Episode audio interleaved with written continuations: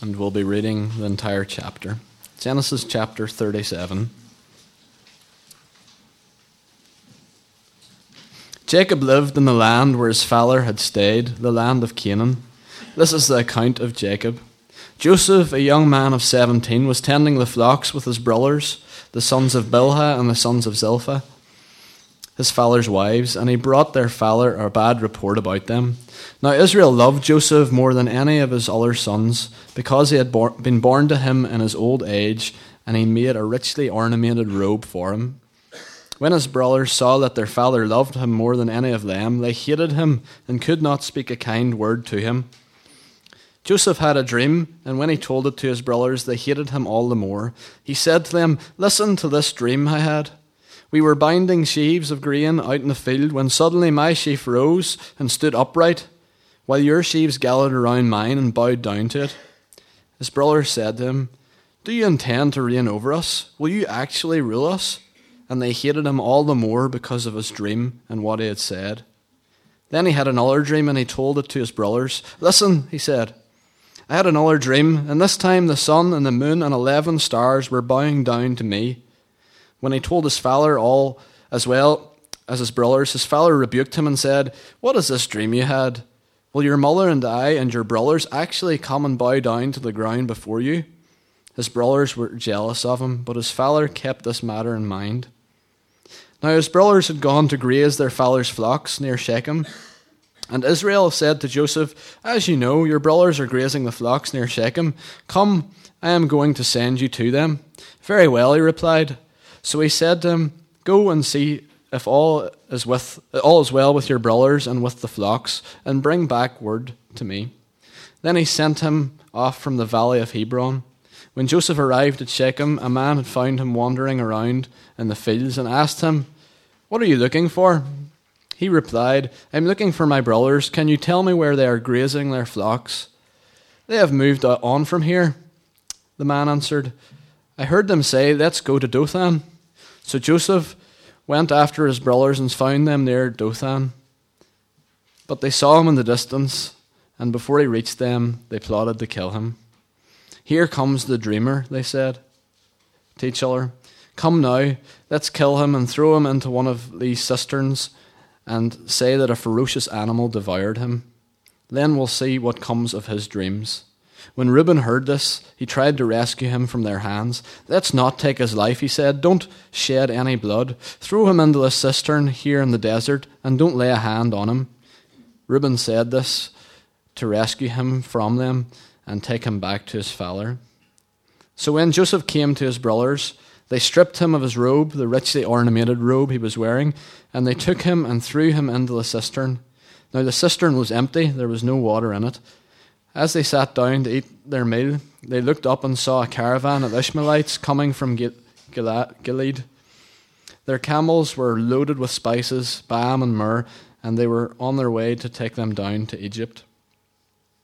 Judah said to his brothers, What will we gain if we kill our brother and cover up his blood? Come, let's sell him to the Ishmaelites and not lay our hands on him.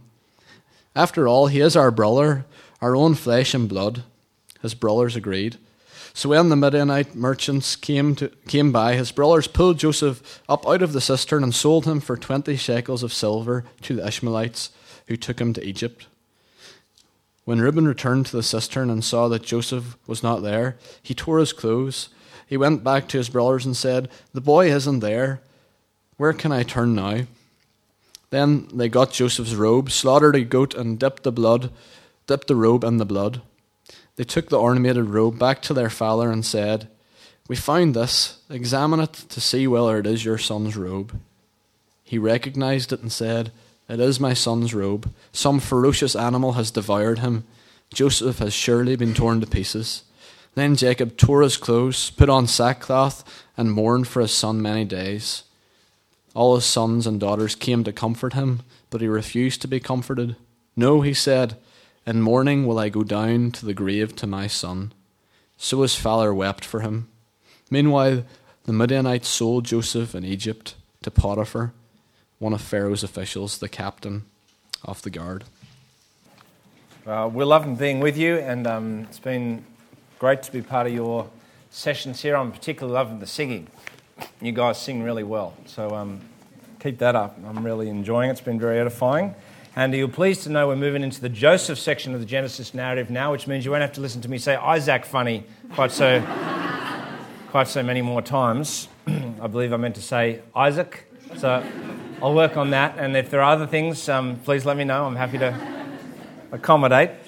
Um, we left off in chapter 27 earlier this morning with Jacob receiving Isaac's blessing, and then between that point and chapter, 20, uh, chapter 37, where we pick it up now, the author of Genesis tells us lots more about Isaac's sons and their families after them. And we're not skipping over those chapters because they're unimportant, but just because we're trying to get a feel for the whole sort of story arc of Genesis 25 to 50. And I've selected some chapters that I think help us to see most clearly the key characters in the story and how God's working in their lives. But I hope you might take the opportunity sometime to read the intervening chapters as well.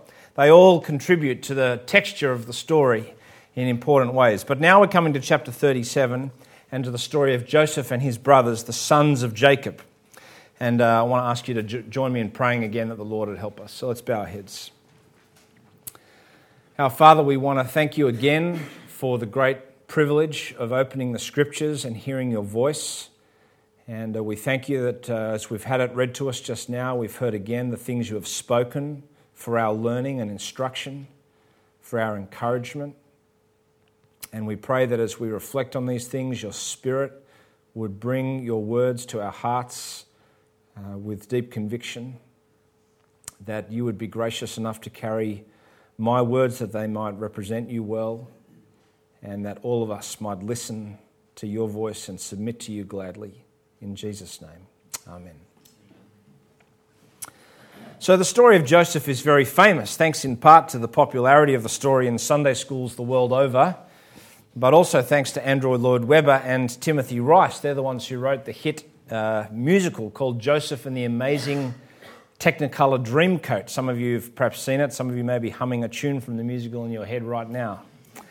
Uh, the story of that coat that made it into the title of the musical and, and which has really made Joseph a household name is the story of Genesis 37.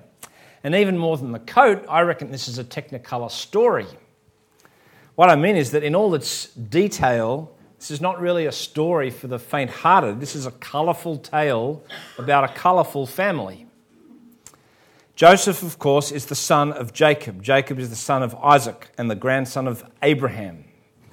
Abraham is descended from Adam and Eve, who were expelled from the Garden of Eden after they disobeyed God. He's also descended from Cain and Abel, the sons of Adam and Eve, who you might remember didn't get along very well. Cain, of course, killed Abel. Abraham, as we've reminded ourselves, himself had tried to pass off his wife as his sister on at least two occasions in order to protect himself. He'd also slept with his wife's servant girl because he didn't believe that God could fulfill his promises without taking matters into his own hands. Isaac, Abraham's son, had allowed himself to be deceived by Jacob into giving his inheritance to the wrong son, and this is the Jacob who is Joseph's father. In fact, Jacob had had 12 sons by four different mothers. That's just a quick summary. If ever there was a dysfunctional family, this is one. This story of this family is a technicolor story indeed. And we've just read the next chapter in this family's story. I'm not going to rehash the events of this chapter with you now, but I do want you to think with me for a little while about the human characters in this story and what we're to make of them. I'm sure you're very familiar with the narrative, but let's think about each of the characters in turn. And I want us to then think about the divine story that sits over the top and lies underneath the story of this family. Because in the midst of all this dysfunction, in the midst of this very colourful story, God is fulfilling his purposes. And we need to notice that as well. But first, let's think about the key characters in this story and ask ourselves how the narrative of Genesis invites us to view them. Let's start with Jacob. You'll notice, of course, that we're not actually told here in verse, that we are actually told here in verse 2 that this, this narrative is the account of Jacob, not Joseph. That's because, as we've seen, the story of Genesis is really the story of Abraham and his family, of Isaac and his family, and Jacob and his family. And now we're up to the Jacob part. And each time we get to a new section in Genesis, this is how the author introduces it. The story of the father is told by recounting the way the children live. What do we see of Jacob here, though? Well, at the start of the chapter, we learn that Joseph was his favourite son. And the narrative uses his new name, Israel, interchangeably with his original name, Jacob. So, verse 3 now Israel, Jacob, loved Joseph more than any of his other sons because he'd been born to him in his old age. And he made a richly ornamented robe for him. When his brothers saw that their father loved him more than any of them, they hated him and could not speak a kind word to him. Not only did Joseph, uh, not only did he love Joseph more than his other sons, but he even gave him this symbol of his favoritism to wear around, the famous coat. You'll notice in the NIV that it's described as richly ornamented, or other, other translations call it a coat of many colours. The original uh, word is obviously hard to translate, so we're not entirely sure what it looked like, but it was definitely a schmick coat. And Joseph wearing it around had a predictable impact on his brothers. It led them to hate Joseph. So, even from the beginning of the chapter, we're left wondering how bright Jacob is as a father. You know, his preferential feeling for Joseph is questionable itself, but to show preferential treatment is decidedly foolish. And if he loves his son Joseph so much, why would he get him to wear a coat that was likely to make him an outcast amongst his brothers? Jacob just seems like a bit of a dope. And that's really confirmed for us by what happened at the end of the chapter. Because with very deliberate irony, we're told in verses 31 to 35 that Jacob was deceived by his sons into thinking that Joseph had actually died. And what makes this so ironic is that Jacob himself had famously deceived his own father Isaac. On that occasion, which we read earlier back in chapter 27, Jacob had killed a couple of goats to prepare a meal for his dad, and he'd gotten dressed up like his hairy brother Esau in order to trick his blind father into giving him the blessing. So I don't think it can possibly be an accident that Genesis tells us here that it was a goat which had been killed to put the blood on Joseph's coat, and it's the clothing of Joseph that completes the deception. The parallels are not exact, but I think they're unmistakable. Jacob, the great deceiver, has been deceived. He who once famously tricked his old man has been famously tricked. His sons have now made a goat out of him. It seems Jacob has not learnt the lessons that his life so far ought to have taught him, and we're meant to see, I think, that Jacob really is a bit of a dope. What about Joseph? Surely he's a more likable and admirable character. After all, he's, he's the hero of this section of Genesis, right? Well, I want to suggest he doesn't come out of this chapter looking much smarter than his father. Obviously, Joseph, uh, Jacob has to take some of the blame for the messed up relationship that Joseph has with his brothers, but Joseph is hardly innocent himself. We hear in verse 2 that Joseph brought a bad report to his father about some of his brothers. Now, he might have been following orders there, and it's possible his brothers were unaware of it, but nevertheless, it's interesting that the first thing we hear about him in the entire story is that he's squealing on his brothers. Secondly, there's the matter of his dreams. Now, obviously, he can't help having the dreams. and As we learn from later chapters, his dreams are very significant. Uh, we really ought to see them as a revelation from God of what he plans for Joseph's life. But you do have to ask yourself whether letting his brothers know about the dreams was really a very good idea, and he doesn't do it just once. He tells them about his first dream in verses 5 to 7, and we hear in verse 8 that they react angrily to it and, and hate him all the more not just, you notice, because of the dream, but the text says because of what he said. So you wouldn't think it was difficult to work out that it might have been wise to keep any further dreams he had to himself, but no. Verse 9 tells us the next dream he had, he also passed on. And in verse 10, even his dope of a father can see how idiotic this is. Jacob tells him off for talking about it, even though the text says he takes the content of the dream to heart.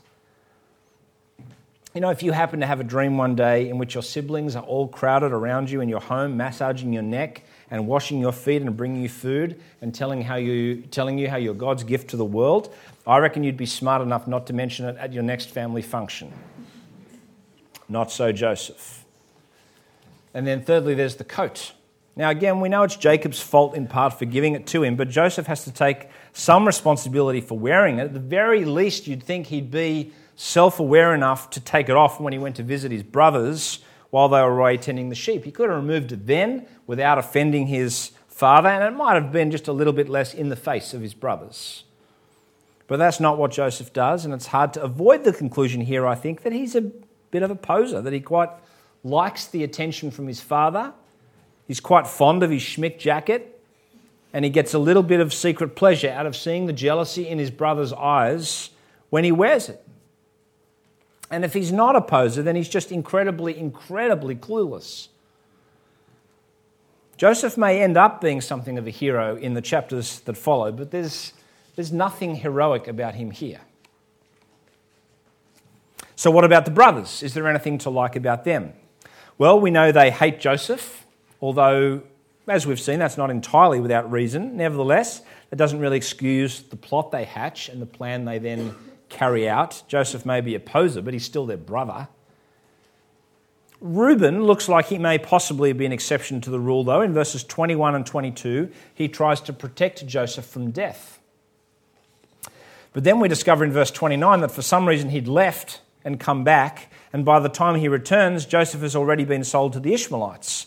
He hasn't exactly followed through on his plan to protect Joseph. Look at verse 29. It says, When Reuben returned to the cistern and saw that Joseph was not there, he tore his clothes. He went back to his brothers and said, The boy isn't there. Where can I turn now? I, I think it's a bit hard not to be cynical about Reuben's motives as well. He's already in his father's bad books after having sex with his father's concubine back in chapter 35. And as the eldest of Jacob's 12 sons, he probably would have been expected to look after his brother, and he may have even been the one who would have been held to account if anything happened to Joseph. So it's hard not to wonder whether Reuben is simply trying to protect his own neck as much as Joseph's. What about Judah then? He's the one in verses 26 and 27 who persuades his brothers to sell Joseph rather than kill him. Is he perhaps a good guy here? Well, again, it's hard to avoid the sense that Judah's just a good little capitalist, really, and he can't see why they'd simply kill Joseph if instead they could get rid of him and make some money in the process 20 silver coins. But even if he is genuinely thinking of Joseph's interests here, you still have to say, I think, that his effort to save Joseph ends up being pretty lame. If he really loved Joseph, then surely he would have stood up to his brothers and made a case for letting Joseph go. You know, whilst Reuben and Judah do seem to speak in Joseph's favour here, I'm not sure the text gives us much reason to respect their motives or their courage. And even if you take a very favourable view of them, they'd remain the exception that proves the rule, I think. Joseph's brothers act out of hatred and jealousy. The text uses both those words and they dispose of him mercilessly. Verse 25 even tells us that as soon as they'd thrown him in the cistern, where I suppose they expected him to starve to death at that stage, they sat down to eat a meal. And that's a callous and unfeeling mo- moment, a, a low point even for them.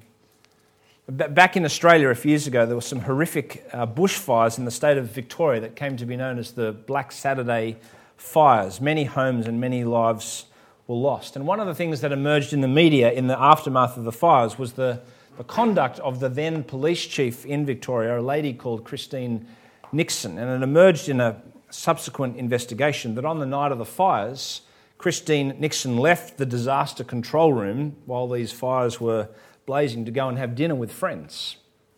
And the public in Australia just couldn't stomach that revelation. I think it felt to people like sitting down to a meal with friends at the moment when fires were raging and you were in charge was inappropriate for someone in her position. And I think what we're reading in Genesis 37 25 uh, is something similar. It's, it seems to say something that Joseph's brothers were happy enough to pull out the knives and forks and enjoy a meal together at the moment when their own flesh and blood was at the bottom of a cistern, suspecting he was never going to eat again. Their ears were deaf to Joseph's cries for help, the Bible says. And then, of course, there's the brother's willingness to lie to their father at the end of the chapter, despite the very great grief it causes him. And they persist with their lie, including, you notice, Reuben and Judah, even as he persists in his heartbroken mourning. These brothers, like their father Jacob, are caught in the web of family dysfunction. Their actions in this chapter have the marks of Cain about them. Cain, who killed Abel out of his jealous hatred. Notwithstanding any sympathy we might feel with Joseph's brothers because of the way they'd been treated by Jacob and Joseph, their malice and their deeds in this chapter are inexcusable. When it all boils down, they are ugly sinners. So that, that's the story at a human level.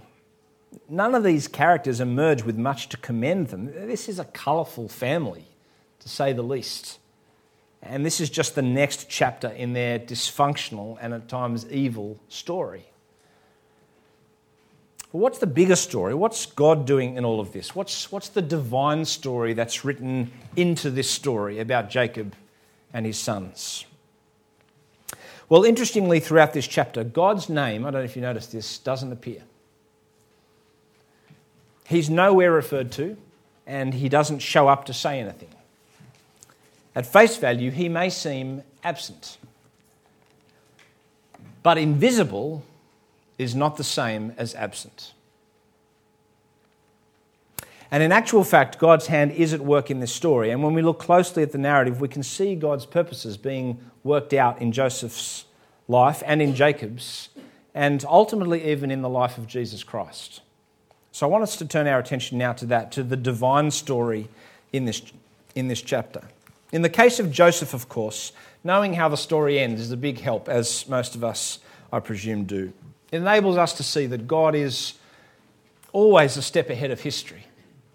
Knowing where all this is headed means we know that though Reuben intended to protect Joseph but failed, God intends much more through these events and ultimately succeeds.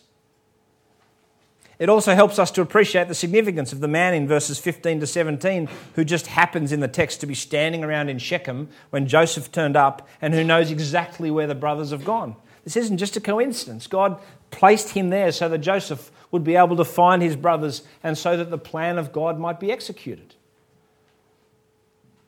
And knowing how the story ends also enables us to see that Joseph's dreams weren't just wishful thinking, but actually a glimpse into the purposes of God for this 17 year old boy. And it helps us to see, therefore, the deep irony of verse 20, where the brothers say to themselves that if they put Joseph down in the cistern, his dreams will never be fulfilled, when in reality, what they do in this chapter actually makes it possible for the dreams to be fulfilled. And of course, the place where they will ultimately be fulfilled is in Egypt. And we mustn't miss the three references in this chapter to Egypt in verse 25, in verse 28, and in verse 36, carefully placed by the author just so that we're given little nibbles of what's ahead. In Joseph's life, God is a step ahead of history. He's working out his purposes for Joseph, and there are hints along the way that that's the case here. But so too with Jacob. The account of Jacob is not just an account of him being a dope as a father and of his sons deceiving him and leaving him in grief. We already know from earlier in Genesis that the account of Jacob must be the account of God fulfilling his promises because Jacob's no ordinary man. He's the grandson of Abraham. And Abraham's the one to whom God made those astounding promises that he would have many descendants, that they'd have a land to call their own, and that they'd be staggeringly blessed. So much so that their blessing would overflow to bless all the nations of the world. They were God's astounding promises, and God doesn't lie. Indeed, so committed is God to these promises that he becomes known as the God of Abraham, Isaac, and Jacob. Yes, this dope Jacob God identifies with him because he's made a promise to him, and he will more surely keep that promise than the sun will rise tomorrow morning. This family may well be dysfunctional, stupid, and sinful, but they're a very special family to God. This Jacob, this Israel, is the father of the nation that bears his name to this very day. What we are seeing here is the birth of that people who would be God's treasured possession and who did and who still do occupy a very special place in God's heart. At this point in history, Jacob's story is the divine story. And that divine story, of course, reaches its spectacular climax in the life and the death and the resurrection of a particular descendant of Jacob, a particular Israelite born a long time later. And that moment in history is the narrative centre of the divine story. And there are hints of even that here in Genesis 37, I think. let me mention a couple of things. It's hard to ignore the fact that in Luke's gospel, when the shepherd said some outlandish things about Mary's baby, and when Jesus later explained his absence at the temple as him spending time in his father's house, that the text tells us Jesus' mother treasured these things in her heart. Not unlike Jacob's reaction to Joseph's dreams here in verse 11. It's also hard to ignore the fact that before lofty predictions about Jesus could be realized, like Joseph, he would arouse great jealousy. Uh, he would be betrayed by his brothers into the hands of the Gentiles, and he would even be sold out for some silver coins. How Joseph's brothers treated Joseph is the beginning of a pattern that runs right through Israel's history. Acts chapter 7, you might like to read a pattern of God's people rejecting God's servant. See the seeds of that here. It's also hard to miss the fact that all those years after this story, Joseph's namesake, Jesus' own father, would go down to Egypt incognito to prepare the way for God's Son to be called out of there in a triumphant act of rescue. This is the divine story. Through all the dysfunction and foolishness and evil and mess, and even though his name doesn't get a mention, God was working his purposes out. Even here in Genesis chapter 37, for the life of Joseph, for the life of Jacob and his family, and even in a way that points forward to the life of Jesus. This chapter doesn't just show us the brokenness of Jacob and his family, it also shows us the God who is at work to save and restore and use broken people as he keeps his promises and accomplishes his purposes. And that story continues to this day. It's a story of both ugliness and beauty, of both brokenness and restoration, of both sin and grace.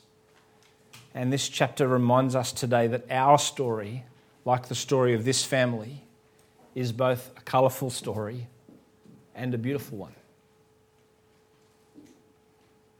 Genesis 37 does tell a colourful story, does it not? And I'm convinced that that's precisely the reason Genesis 37 is in the Bible.